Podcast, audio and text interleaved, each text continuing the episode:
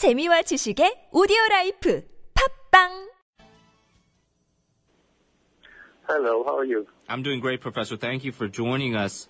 Uh, can we, I suppose, try to explain this recent phenomenon, these cold snaps around the world, as well as these uh, very extreme weather conditions, um, uh, to our audience, I suppose, in a way that uh, most of us, like myself, can understand?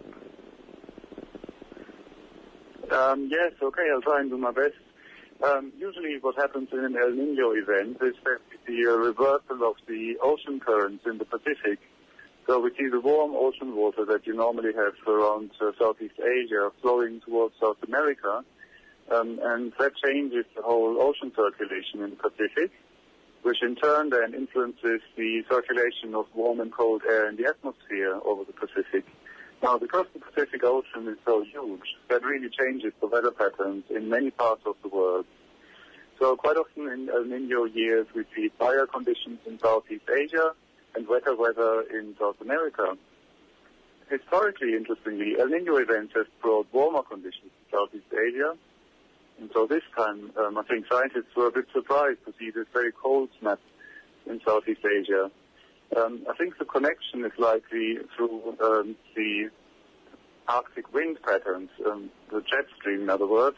The jet stream is a band of uh, high altitude winds um, that surrounds the Arctic, and the jet stream can be disturbed by El Nino events.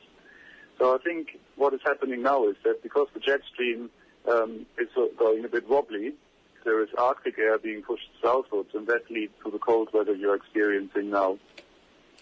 Now, for the most part, and this is the vast majority of reputed scientists, uh, the consensus is definitively that climate change is a reality. Climate change is man-made, but you still hear various voices. Um, amazingly, even some politicians, um, prominently uh, conservative politicians in the United States, who look at this cold weather that we're experiencing, saying, "Hey, this proves that uh, the wor- the globe is not getting warmer." Can you debunk some of those uh, counter arguments, I suppose, from the climate change deniers who say that uh, these cold winter conditions uh, do not necessarily mean that we are uh, facing a very severe climate change crisis? Yeah, well, sure. I mean, you only have to bear in mind what the change um, between climate conditions is as opposed to the change in extreme weather. Weather is something instantaneous that only occurs in this moment, whereas climate is the long-term average weather. So what we see is a change in uh, global climate patterns in the longer term. And 2015 was the hottest year on record ever. Um, so there is no doubt that the world overall is warming. At the same time, of course, we also see an increase in the variability or in the extremes of weather conditions um, locally on the planet and at certain points in time. So extreme cold snaps are perhaps paradoxically one of the consequences of global warming. And what we see is we see these very cold, uh, very cold temperatures in some parts of the planet. We have very mild conditions here this winter in the UK, and um, this is partly caused by the disturbance to the atmospheric circulation, um, because the winds are changed, and the, therefore the patterns of warm air and cold air that are being moved around the planet are changed as a consequence of global warming. So just the fact that we are having cold feet now doesn't mean climate warming is not happening. Mm-hmm. All it means is that we are experiencing an extreme weather event. But um, those extreme weather events, even the cold snaps, are consistent with climate models of global warming conditions. Now, these snapshots, uh, these cold weather events, these extreme uh, conditions that occur, uh, are they cyclical? Is this sort of a one-time, one-off uh, type of situation, and we'll go through periods of years of relatively uh, more stable weather, or do we expect the situation to worsen in the future years?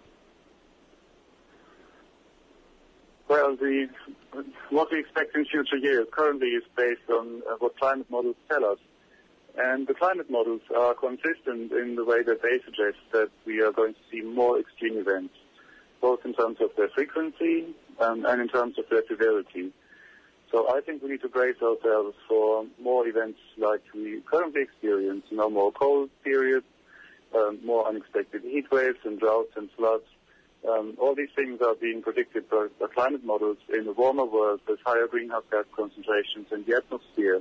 So I think um, what used to be a one in a hundred year extreme event is now becoming more like a one in 50 year or one in 20 year event. And unfortunately, this is going to continue most likely unless we take action to try and slow down global warming and limit the amount of global temperature increase on average. And speaking of that action, uh, most sane observers would like to see a comprehensive agreement made between the stakeholders, all the major countries in the world.